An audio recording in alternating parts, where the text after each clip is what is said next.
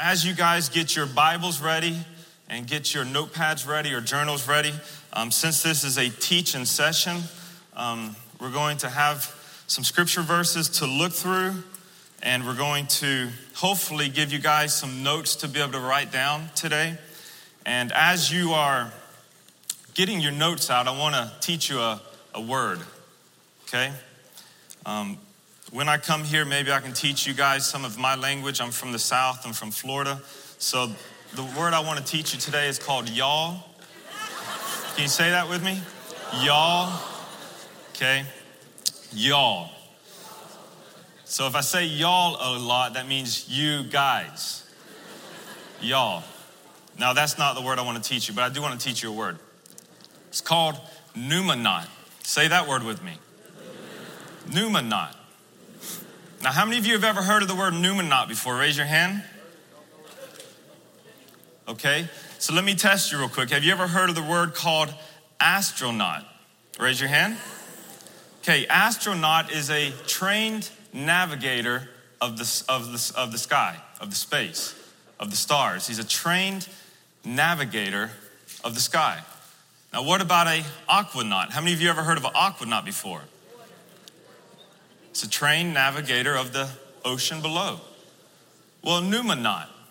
It's a trained navigator of the spirit. The word pneuma means spirit. It's a person that understands the movement of the spirit and understands the, the action of the spirit and the, the process of the spirit and what the spirit is actually wanting to do. That's what a pneumonaut is. And so, if I could give this teaching session a, a title that doesn't make much sense, it would be called pneumonaut. But to help us with a title that makes sense, what we're going to call this is New Life and Power by the Spirit. New Life and Power by the Spirit. You know, in the New Testament church age, everything is according to the Spirit of God. You know, if you look in the book of Acts and you look at the word the Spirit of God, it is everywhere. Even the resurrected Jesus in the first chapter comes out giving commandments to his disciples by the Spirit of God, which is an amazing concept to me that the resurrected Jesus is still teaching by what the Spirit is telling him to say. And then all of a sudden, you just see this mass movement of the church taken across the entire world. And all of this is being done because the Spirit of God is, is quickly moving the gospel message all across the nations. And so when we look at the early church, it wasn't what was the early church wanting to do, it was mostly how was the early church going to keep up with what the Holy Spirit was trying to do. So for the early church, the Holy Spirit was everything a fellowship with the Holy Spirit, a life with the Holy Spirit, a communion with the Holy Spirit, understanding the, the actions of the Holy Spirit, and understanding how the Holy Spirit is trying to work in their life as well as everyone else's life, because all they're doing is bearing witness to what the Holy Spirit is doing in people's lives. So that's why today I feel like it's just going to be a hopefully a great teaching. Hopefully we can learn at least a little bit. How many of you have already learned something? Raise your hand. Good. I'm successful today. Let's pray, and if you can, go ahead and open up your Bibles to Matthew chapter 9, 17. Heavenly Father, we love you so much, and we just thank you for your will and your plan. And God, you never backed away from that plan, even though it cost you the most precious gift of all time. And I thank you, God, for that. And Jesus, we thank you for following through with God's will, with the Father's will. Thank you, Lord, that when it got hard, you didn't give up. Thank you, Jesus, for your ministry in the earth and for dying for our sins. Thank you, Jesus. We believe that you are the Lord and the God and our Savior. And Holy Spirit, now, we ask you for the help of your presence and your ministry. Holy Spirit, we need you. There are desperate hearts here today that need you. There are desperate families here that need you. God, there's situations that we face every day that we do not have the ability to help nor to meet that need. Holy Spirit, we need you. So, God, I just pray the, the few thoughts, God, that you placed in my mind, would you please help me to bring it out? And God, give your people ears to hear what the Spirit has to say today. Holy Spirit, come. And we pray this in Jesus' name. Amen. Matthew chapter 9, verses 17 new life and power by the Spirit. Jesus is getting ready to explain a illustration to his disciples and he uses a everyday practical activity to help them to understand something that Jesus is going to perform in their life or something that the Spirit of God is going to perform in their life in the days to come. So, Matthew chapter 9, verses 17, this is what Jesus says People do not put new wine into old wineskins, otherwise, the wineskin will burst. And the wine pours out, and the wineskins are ruined.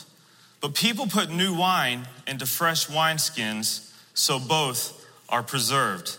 So Jesus is getting ready to do something new in the disciples' life and really for all of humanity, and to help the disciples to understand this spiritual reality that's about to take place, he uses a practical, everyday lesson or activity that the disciples were used to. See, in that day, they would take grape juice, grape juice, and they would pour it into leather, leather baskets or just leather caskets. Um, and, and, and, and over time, when the grapes began to ferment, gases would begin to boil over or begin to erupt, and the gas would end up stretching that leather. And what Jesus is saying is when you have leather that has already went through that process and is already stretched out, you're not going to be able to put new wine into this wineskin because it's already stretched to its max. It's already completed what it can do. So Jesus says, so it can handle the gas and the pressure and the power of this new wine that's going to be poured in, you first are going to have to have a new wineskin available. So Jesus is trying to use this illustration to help them to understand that what I'm about to do for humanity and for you guys is going to be a completely new process, a new system. That old covenant system, the, the relationship with how, with how God handled humanity, that relationship and that covenant that was being carried out through the nation of Israel, Jesus was saying, I'm not coming to add on to that. I'm coming to complete that process or complete that covenant, then I'm going to institute a new covenant. And this new covenant will have a new wineskin or a new outer shell or a new body that can handle a new wine that is going to be very powerful, very explosive. And this is what Jesus is trying to help his disciples to understand. So, we're going to talk about this process because it's an amazing process. And Jesus says this when people have a new wineskin and when new wine is poured into it, both of these will be preserved, meaning nothing's going to be lost. And I feel like that is just a word in itself that some people need to hear today. That this new thing that Christ is instituting and that Christ is doing in your life and in my life God will complete the work.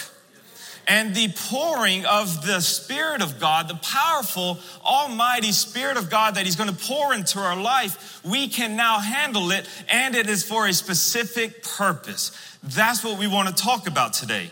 So, to help us understand this everyday practical illustration that Jesus was trying to give His disciples, to help us today, we're going to talk about this lesson on two days not two days of church service.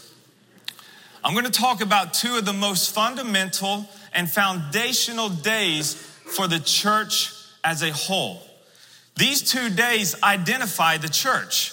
They should identify the church. And these two days are the resurrection day and the day of Pentecost. So, to help us to understand this process of the new life and the power by the Spirit, or by what Jesus was saying as a new wineskin and a new wine, what we're going to look at is two days the day of resurrection and the day of Pentecost. Okay, do you guys got that? The day of resurrection and the day of Pentecost. And then what we're going to look at is two Old Testament prophecies that prophesied concerning those two days.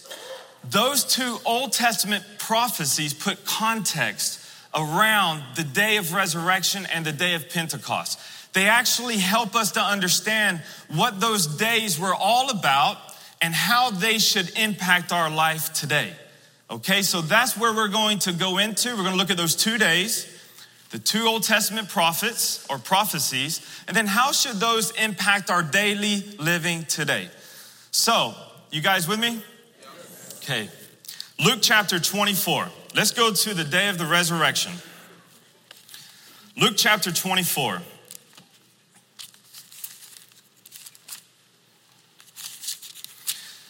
Now, there will be some verses on the screen, but then there will also be some points on the screen as well. Um, if, uh, if there's no verses on the screen, I'll make sure that I try to say those verses to you so you can write them down and please go back and read them later on, okay? So, Luke chapter 24. This is the resurrection day. The entire chapter is showing us Jesus coming out of the tomb and it follows three scenes of the resurrection day. Now, what I want to pull out of this is what was Jesus accomplishing on the resurrection day? And then, how does the Holy Spirit produce what Jesus accomplished into our life? Luke chapter 24, verses 1. This is where a group of women are going to the tomb on resurrection day and when they get to the tomb, they see that the, the, the, the, tombstone has been removed and they see that Jesus is no longer in the tomb. And the women are completely in shock of where is Jesus? And then all of a sudden, some angels stand behind the woman and they said, Why are you searching for the living amongst the dead? Do you not remember that Jesus talked to you about how he must suffer and be resurrected? And then all of a sudden, the Bible says these women remembered Jesus' words and they ran back to the disciples and began to tell the disciples all of these words. And the disciples said, This is nonsense. And it literally says in verse 11 of chapter 24, these words appeared to them as nonsense and they would not believe them. The disciples were not believing in the resurrection on resurrection day. Now, women, do not hold it against us men that you got it first. Sometimes it takes us a little while to get it, but when we get it, we go a long way. Okay? Thank you. Don't hold that against us, and we won't hold that against you. I'll let you decipher. Then all of a sudden, you see two disciples on the road of Emmaus. And they're walking away from Jerusalem, and their hearts are heavy and in verse 25, these are the words. Jesus shows up and says, O foolish men and slow of heart to believe in all that the prophets have spoken. Was it not necessary for the Christ to suffer these things and to enter into his glory? Then, verse 27 Then, beginning with Moses and all the prophets, he explained to them the things concerning himself and all of the scriptures. They said to one another, Were not our hearts burning within us? While he was speaking to us on the road, while he was explaining to us the scriptures. One more time, you see a group of disciples that walked with Jesus while he was on the earth who were not believing in the resurrection of Jesus Christ at that point. Let's continue on. The third scene that we see on Resurrection Day. It's all of a sudden Jesus shows up in the midst of the 11 apostles or the 11 disciples. And he says these words to them Why are you troubled? Why is doubt in your hearts? See my hands, see my feet, that it is I myself. Touch them and see.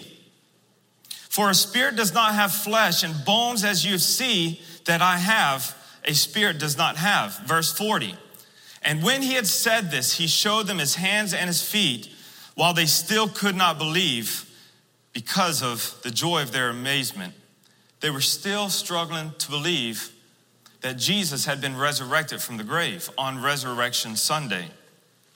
Verse 44 Then Jesus said to them, These are my words which I spoke to you while I was with you, that all things which are written about me in the law of Moses and the prophets and the Psalms must be fulfilled. Then he opened their minds to understand. And he said to them, Thus it was written that the Christ must suffer and be resurrected from the dead on the third day. Now, this was our third scene.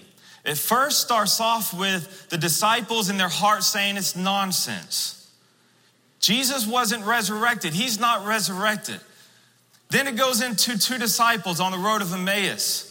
And as scriptures of the Old Testament begin to be spoken to them concerning the suffering of Jesus and the resurrection of Jesus, all of a sudden their hearts began to burn. Something is happening inside the hearts of man as they hear of a suffering Savior and a resurrection Savior according to the Old Testament scriptures.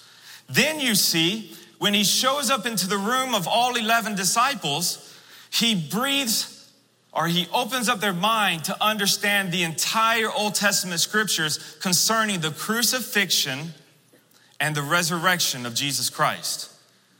Now, keep that thought for just a moment because I want to take us to the last section of the Gospel of John that is showing us the exact same story. Now, this is what the Gospel of John says John chapter 20. So it was evening of that day, resurrection day, the first day of the week. When the disciples had the door shut for the fear, Jesus stood in their midst and said, Peace be with you. And he said to them, Here are my hands, here's my side. Then the disciples began to rejoice. We heard that in Luke. And when he said this to them, the Bible says he breathed on them and said, Receive the Spirit.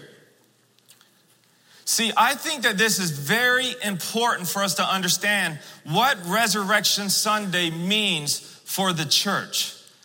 Because, see, Paul says in Romans chapter 10, verse 9, if you confess with your mouth that Jesus is Lord and believe in your heart that God resurrected him from the grave, you shall be saved. That is salvation. And see, there was a time in the disciples' life where they said, You are Lord but they had not yet believed in the resurrection of Jesus Christ. And on Resurrection Sunday, you see the doubt was still in their hearts. But when Jesus showed up and began explaining to them Old Testament scripture, all of a sudden you begin to see the Spirit's work in bringing somebody to the saving knowledge of the resurrection of Jesus Christ. Now, this is huge for me because I have never seen the resurrected Jesus. And I believe that it was difficult for even the disciples to believe in Jesus when they saw the resurrected Jesus because there had to be a message for the entire world, which we were not all going to see the resurrected Jesus. Hear me on this. There was doubt in their hearts, it was nonsense. But as the scriptures began to be explained of how the resurrection was prophesied all throughout Old Testament scriptures, you begin to see the Holy Spirit moving upon their hearts a burning began to sense. A burning started. And then all of a sudden, you start to see a rejoicing and, a, and a, an enjoyment.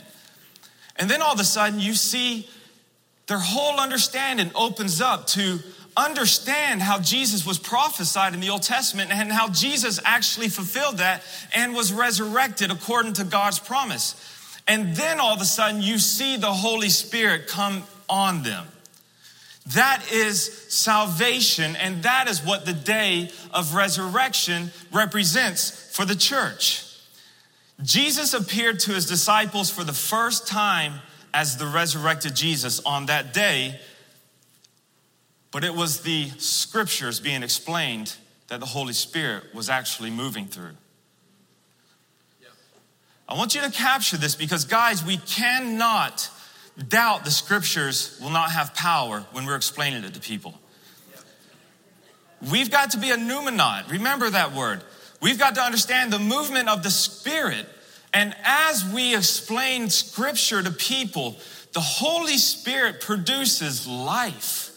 Go back to the book of Genesis, and as the word of God was being spoken out, the Holy Spirit created the entire universe according to the word of God. So when we sit down with our, our family members or our work members or whatever else, know that there is power in the Word of God. That is the Holy Spirit's job. We don't have to have a resurrection resurrected Jesus stand in front of us to believe. And this is why I love the last section of the Gospel of John, because Thomas stands before Jesus, and Jesus said these words to him Thomas, you believe because you see, but blessed are those who believe who have never seen. Praise God. That's us. That's us.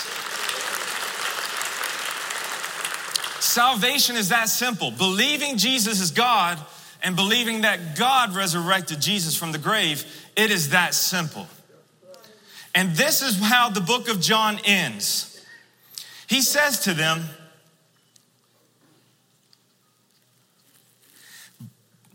These things have been written so that you may believe that Jesus is the Christ, the Son of God, and that believing you may have life in his name. That is the last sentence of the book of John. He wrote the Gospel of John so that all humanity can hear the words of God according to Jesus Christ's death and resurrection. And the Bible says, so that when people believe on that, they shall be saved. So here we go. It was the resurrection Sunday that the Holy Spirit was able to begin the burning in people's hearts. It was the resurrection Sunday that the Holy Spirit began to produce a joy and a life in people's hearts. It was the resurrection Sunday that the Holy Spirit began opening up people's minds. And it was because of Resurrection Sunday that the Holy Spirit is able to come into our hearts. Hear me.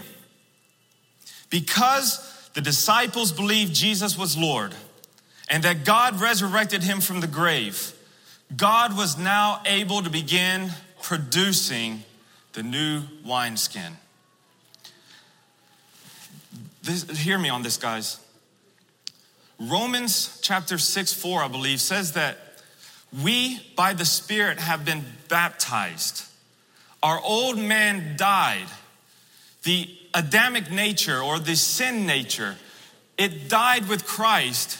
And when we were resurrected from the grave, we were put into the body of Christ. We have a new shell. We have a new life. And this new life is now governed and dictated and empowered and motivated by the Holy Spirit. We now have a new lifestyle. We now have new desires. We now have a new language. We have new food. We have a new clothing style because we have a new life in us. That is what the Resurrection Sunday represents for the church. We are now sons and daughters of God.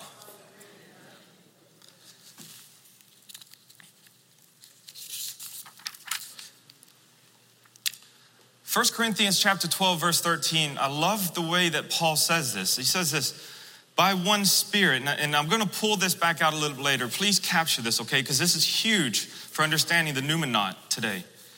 By one spirit referring to the spirit of God we have been baptized into one body, referencing the body of Jesus. The Spirit of God drew us to Jesus as we put our faith upon the words of Jesus and the crucifixion of Jesus. We died. We took our place with him on the cross. And at that point, the Spirit of God baptized us into the body of Christ.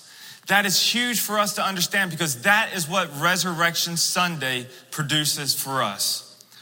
Ezekiel chapter 36, verse 26 through 28. This is going to be on the screen. I want us to read this together. This is the Old Testament prophecy concerning Resurrection Sunday. Ezekiel says this I will give you a new heart and put a new spirit within you. I will put my spirit within you and cause you to walk in my ways, and you will be my people, and I will be your God I will put my spirit within you and you will come to life. That is what Resurrection Sunday is all about. It is about a new heart. It's about a new spirit coming within us. It's about now walking in his ways being convinced that we are His and it is about us coming to life. Let me sum that up. Please try to capture this concept here. We are now sons and daughters of God. Resurrection Sunday is about us leaving behind the Adamic family and coming into the family of God. So, the Holy Spirit's job is to draw you to the saving knowledge of Jesus. As we are baptized from the old man into the body of Christ, we are now in Jesus' body. The Spirit of God now fills us. Now, the Spirit of God begins working in our life. And do you know what He begins to do? Make you into the image of your older brother, Jesus. That's what He does. This is foundational. This is foundational, guys. And you know what else is awesome? Is that when we repented of our sins, we said, I know I'm not God. I know that I've made a mess of my life. God, save me. God, be my God. God, lead me. Do you know that's actually what we said at salvation? And you know what happened? God came in you and he starts saying, Now follow me. What I want to do is, I want to give us six things. Please write these six things down of what the Spirit of God begins to do inside of our life. These are going to be on the slide as well. We're on slide four, just in case if uh, the slide guy needs to know. Because of the Resurrection Sunday, and because you invited the Holy or Jesus to come in your life, the Holy Spirit to come in your life, this is what the Spirit begins to do he begins to or he actually seals the believer ephesians 1.13 says this in jesus after you listened to the message of truth the gospel you believed and you were sealed with the holy spirit of promise that word seal is literally referring to a envelope that has a, a closure on the outside and when you put a seal wax there it keeps the two from becoming separated that's what he's referring to, what the Holy Spirit does in your life when you ask Jesus to come into your life. Because of the resurrection Sunday, it instantly happens. When you believe Jesus is God and that God resurrected him from the grave, the Holy Spirit comes into your life and he seals you. The second things he does, the spirit that came into you is now a down payment of a future inheritance. Listen, sons don't give a father an inheritance, a father gives the sons an inheritance. And the spirit that came into you is the 1% of a great future.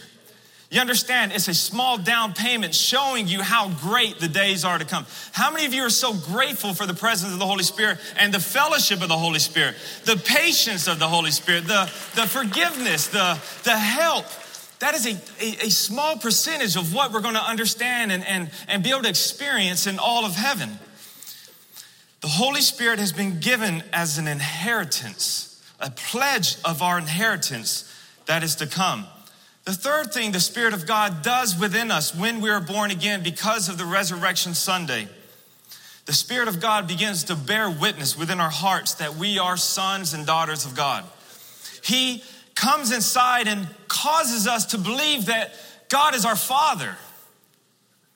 And how grateful I am for that. Are you grateful for the day that you woke up and it was a bad day, but all of a sudden a thought came in that, but God loves me? You know, First Peter literally says that we are not at home in the earth, but we are at home in heaven. Meaning we're gonna feel like aliens here in the earth we're gonna feel like foreigners here. We're not gonna fit in. How many of you do not fit in? Praise God, you're saved. The Holy Spirit is in you, making you know that your Father is in heaven, your inheritance is in heaven. Nothing is gonna separate you two. This is the Holy Spirit's job. The fourth thing he does is he sanctifies us. The word sanctify is literally meaning bringing us into the image of Christ. Now, look, when we were born again, because of the resurrection Sunday, our sin was paid for. Sin was also broken, not removed, but broken. One day, sin will be completely away from us, but not right now. The Holy Spirit's job is to actually make us more into the image of who we are in heaven. That's what He's doing. And you know how He's doing that? One of the greatest ways He's doing that? He's helping us to love God more. The Bible says, Those who love God keep His commandments. The Holy Spirit is actually trying to help you to love God more and more and more. The fifth thing the Holy Spirit is doing is He comforts the believers. Jesus said, I will ask my Father, and He's going to give you another comforter. And Jesus Himself said, It's better that I'm not here in the physical because He's going to come and be inside of you. And I just want to ask you this Are you experiencing that better that Jesus referenced? Because He's in you, trying to comfort you, trying to bring peace to your situations. He's in you, trying to comfort you. The sixth thing the Holy Spirit, the Holy Spirit does is he brings fruit. Jesus tells us in John that by this my Father is glorified, that you produce much fruit, proving to be my disciples. That is what the Holy Spirit is doing in our life. The fruit of joy, the fruit of peace, the fruit of kindness, the fruit of patience, the fruit of long suffering, when you're in work and somebody gives you a bad attitude, it is the Holy Spirit saying, Give them peace, give them patience, give them kindness. When your son and daughter is constantly struggling and you don't think they're ever to get it right, it's the Holy Spirit inside of you trying to still give you love, joy, peace, this is the better that Jesus was referencing. This is the new wineskin. This is the new body. Remember, the Holy Spirit baptized us into the body of Christ. Galatians 3:27 says this, "For we have all been baptized and clothed with Christ." That's who we are as Christians. Now, look, what I'm wanting to help us to do is come back to our root a fellowship with the Holy Spirit. Because Ephesians, this is important to write this down if you're taking notes. Ephesians 4:30 says this, do not grieve the Holy Spirit. Meaning, do not let the Holy Spirit become sad. And listen to what he continues to say. Be kind to one another. Forgive one another as God forgave you in Jesus Christ. Therefore, be imitators of God as his beloved children.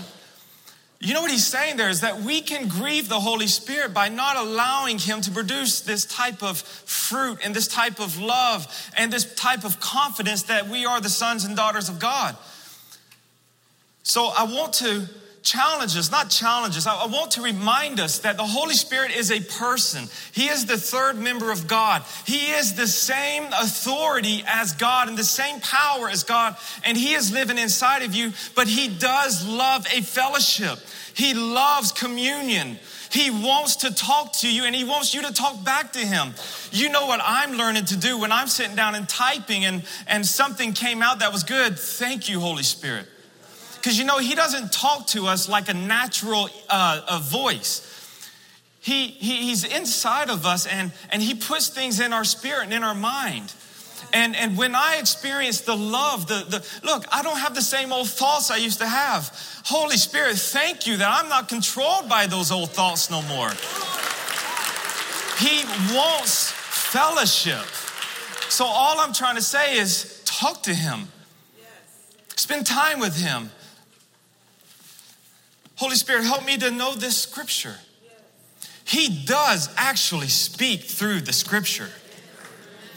He does. So, are we experiencing the better that Jesus referenced? And if you're not, here's a word for you. When we see the characteristics of Jesus in the earth, how quick he was to forgive, how quick he was to help, how quick he was to teach, how quick he was to help understanding. You know, it was the Spirit of God in him causing him to do that. That is the same Spirit that is in you, that all it takes is forgive me, Holy Spirit, let's go together. Just like that, it is a new fellowship with him. It is that simple. Jesus even said, If you've seen me, you've seen my Father. And you know what the Holy Spirit is saying to us? I want people, when they see you, they see Jesus.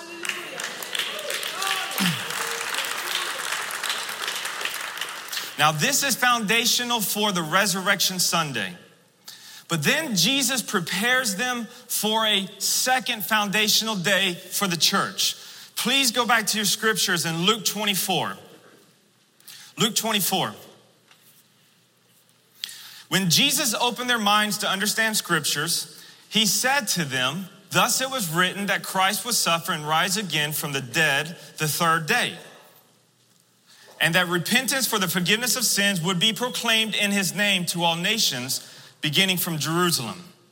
You are witnesses of these things. Verse 49. And behold, I am sending forth the promise of my Father upon you, but you are to stay in the city until you are clothed with power from on high. Resurrection Sunday is the day that we have the opportunity to be made into a new creation. But those who are a new creation, Jesus just talked to them and said, You are going to go out to the world and tell them about me. Now, I want you to think for a second what if verse 49 was not there? What if he just opened their mind to understand all scriptures? The resurrected Jesus was standing in front of them. And he said, You go and be a witness. What if verse 49 that said, But wait until power comes? What if verse 49 was not there? Shouldn't that have been enough? Shouldn't it be enough to be a witness for Jesus if I've seen the resurrected Jesus? Or if I had Jesus as my teacher for three years? Shouldn't that be enough for me to go out and be a witness? In most schools, it is. As long as you understand the new covenant from Genesis to, from, to Revelation, it's enough for you to go out. But, but Jesus actually said it wasn't enough. See, the born again experience is about making us sons and daughters of God. But the sons and daughters of God, Jesus was actually given another promise to fill us with power to make us a witness of Him. One makes us sons and daughters of God, one makes us a witness for Him. So, all I want to do, real quick, in closing, I want us to look at the prophecy that happened for, for, for the day of Pentecost. Turn the uh, Bibles with me to Acts chapter 2.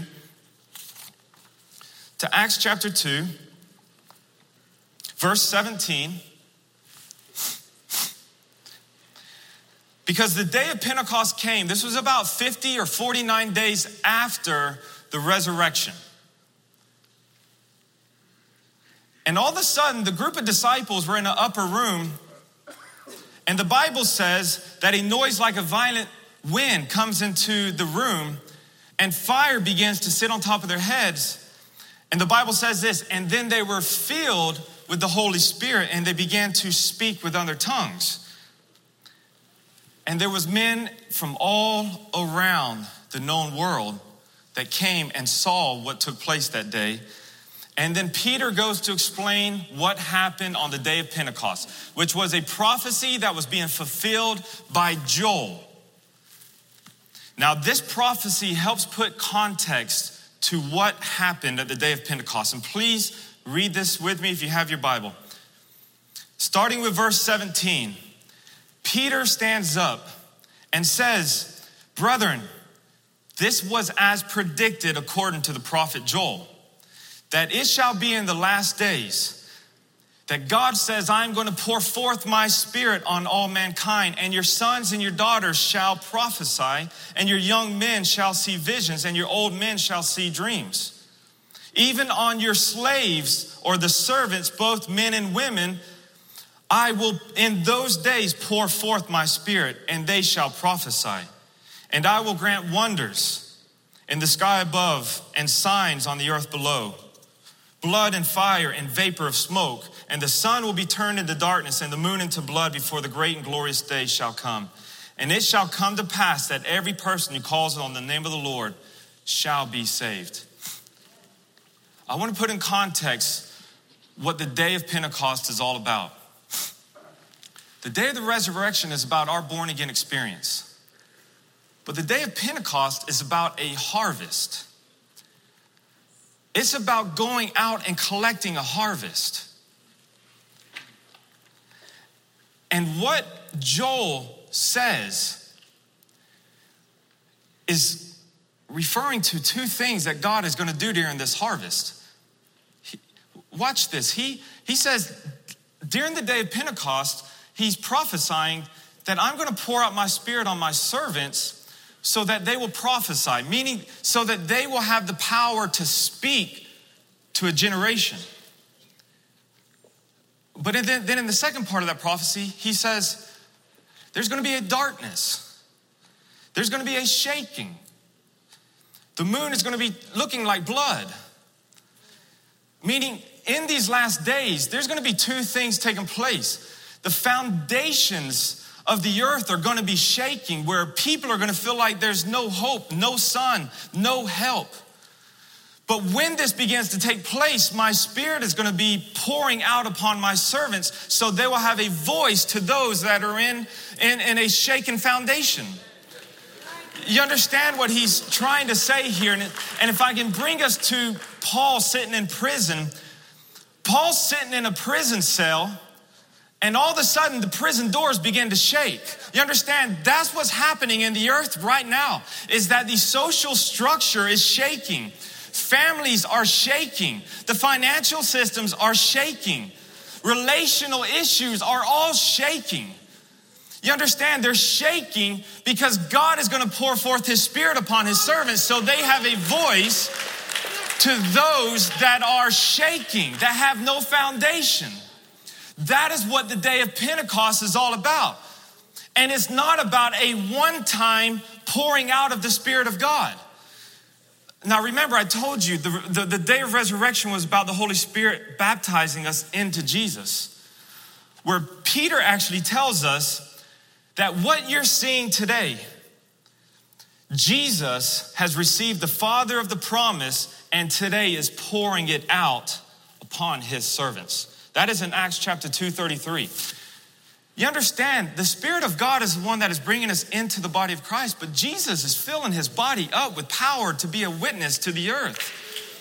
And, and guys, all I, all I want to ask us, and this is where I'm going to close with this. If God was to show up like this in our prayer meetings today, would we have to change our theology according to that prophecy? Or would we have to change our concept of how God moves based off of this prophecy? Because 1 Thessalonians 5:19 says, "Do not quench the spirit. Do not despise prophecy."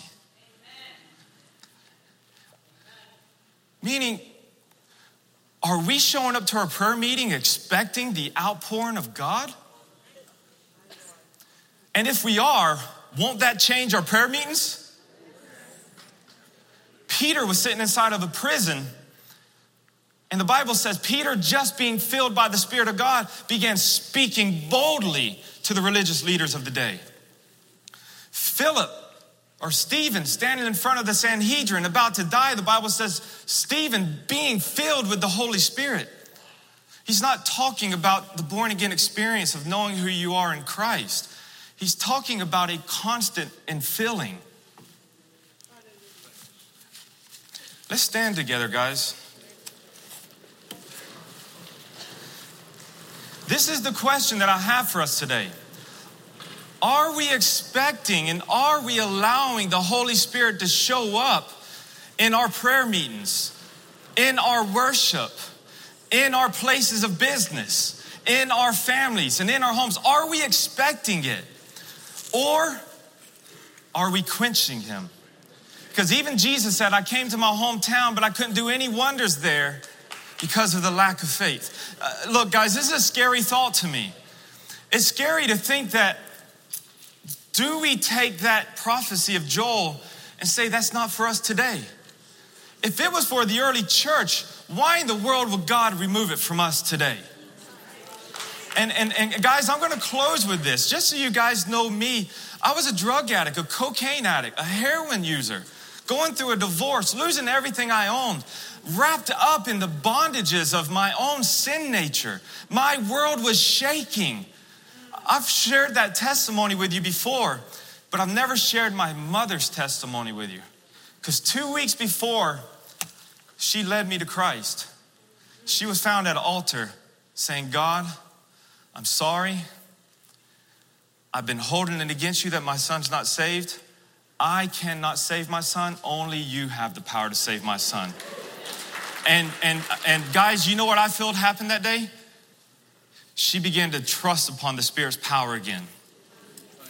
And two weeks later, her drug addicted son came into the room and she said one sentence Ryan, only God, Jesus can give you peace that surpasses all understanding. The weight of heaven pierced through all of my darkness. I walked out of that room saying the name of Jesus. For 30 minutes, I'm in the presence of God. An hour later, I've never touched drugs and alcohol again.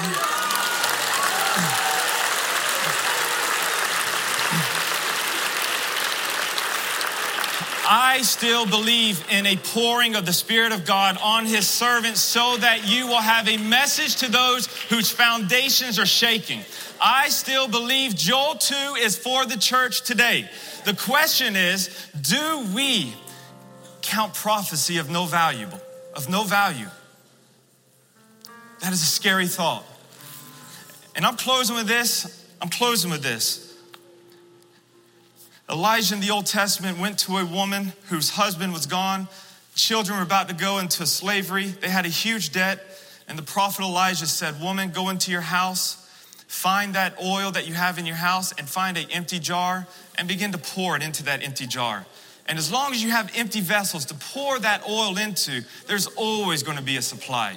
You know, that is what the Holy Spirit the infilling of the Holy Spirit is for, is for the empty people around you.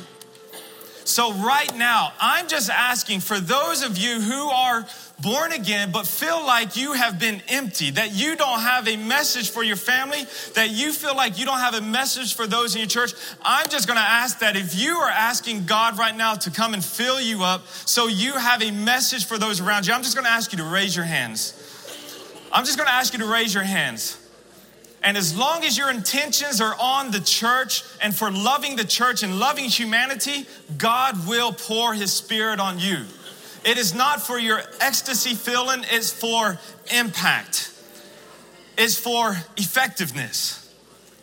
So I'm just gonna pray right now, and I'm just gonna ask for those who want the Spirit of God to fill them for ministry. Please just begin to pray with me, guys. And I'm to ask for the Holy Spirit to create that environment for you. Holy Father, I just pray right now and I thank you for the gift that you gave Jesus Christ, which was the pouring of the Holy Spirit for power into his body.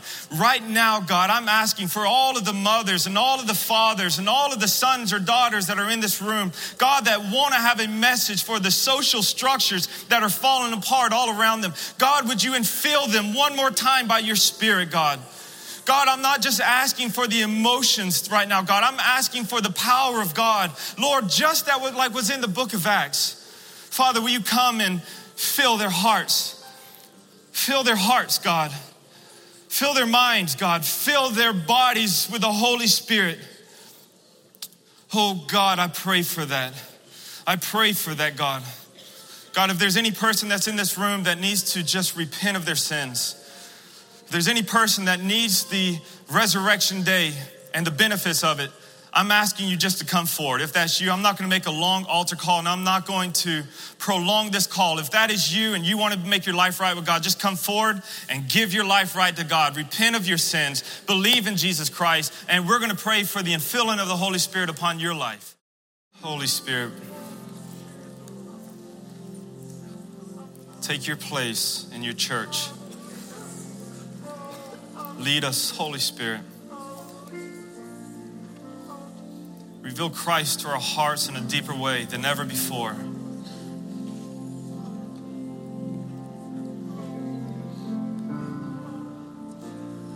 Holy Spirit, take your place again. Holy Spirit, have your place. We want to know you. We want to hear your voice. We want to know your leading. We want to be sensitive. We want our eyes to be sensitive, God. We want our ears to hear you right. God, if we have misused your presence inside of our life, forgive us, forgive us, forgive us. We want our temple to one more time have furnishings that this world can look at and see God is in the earth. Oh God, forgive us. And Lord, I thank you, Father, for the help of the Holy Spirit of reminding us of whose we are. Reminding us of whose we are. Convince us of our hearts more than ever the infilling of the Holy Spirit is not to prove to us that we are the Father's. That's what the resurrection does. If you're doubting that in your heart, look to the cross, look to the resurrection. That proves how much God loves you. You never have to doubt the love of God for you again because of the death and the resurrection of the Son of God. Know He loves you. And if you have invited him into your life, he is going to help you to know that you are a son or a daughter of God. Rejoice in that fellowship, rejoice in that life, and get into the Word of God and allow Him to teach that to you. And for those of you that are surrounded by a shaking world, let your theology expect God to show up. Let your thought about the pouring of the Spirit, let it expect God to show up.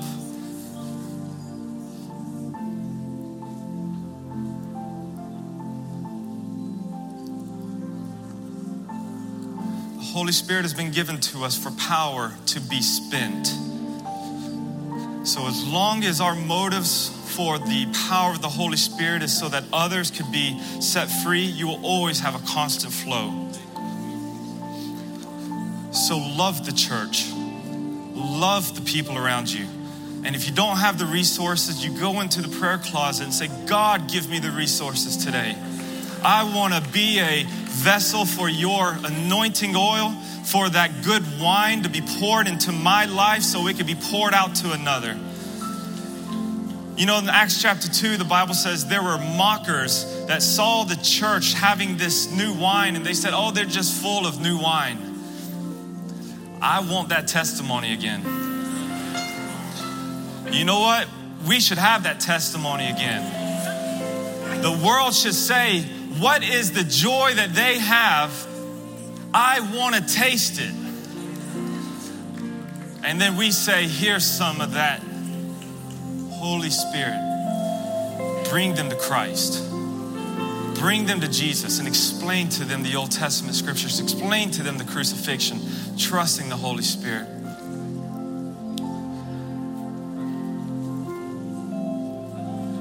Oh God, we just we're going to close with just one final prayer, God. And if you're just in this room, just talk to God for a moment, the Holy Spirit. Thank you. Thank you. Thank you, Holy Spirit. Thank you, God. Thank you, Jesus. I love you. I love you, Jesus. Oh, I believe that you have the help this generation needs. I believe that, God. I believe you have the answer for this generation. God, I see a generation that is being raised in a wilderness, God, where all they know is death and all they know is right is wrong and wrong is right. Lord, it's a generation that's being raised in a wilderness, God, that all they know is death. And there's even a voice that is saying, This generation will never make it. There is a generation, or there's a voice that says, This generation won't make it. But God, I believe in the word you told Moses that this generation, the generation you said will not come into the promised land, I will bring them in. God, I, I ask that for my generation, God. Oh, God, rescue them rescue them and fill us with the power of the Holy Spirit so we can be the channel of the power of God. Give us a word to those that are in our houses. Give us a word, Lord, that is that is gripped with a with a prophetic voice over them, God, of speaking encouragement and edification over them, God. Give us the understanding to speak to those in our home. Oh, Heavenly Father, I pray for that type of pouring of the Spirit of God, that you will give us the voice in our workplaces, God. Oh, God, save that person that works next to me. Save them, God. Lord, let me be a light. Let me be a channel of your power. Let me be a channel of your love, God. Lord, I want to believe when I speak, you will show up with the power of the Spirit of God. Lord, those who are in their deep prisons, God. Lord, as that as that prison guard, he was in his in the cell when you came and shook the foundations. Lord, Paul had a word for him because he saw the movement of the Spirit and he was able to speak by the Spirit. And he said, Today is a day of salvation for you. God, give us those type of eyes and that type of word. Oh, Father, I pray that over this congregation. I pray that over this congregation. A fresh wineskin and a new wine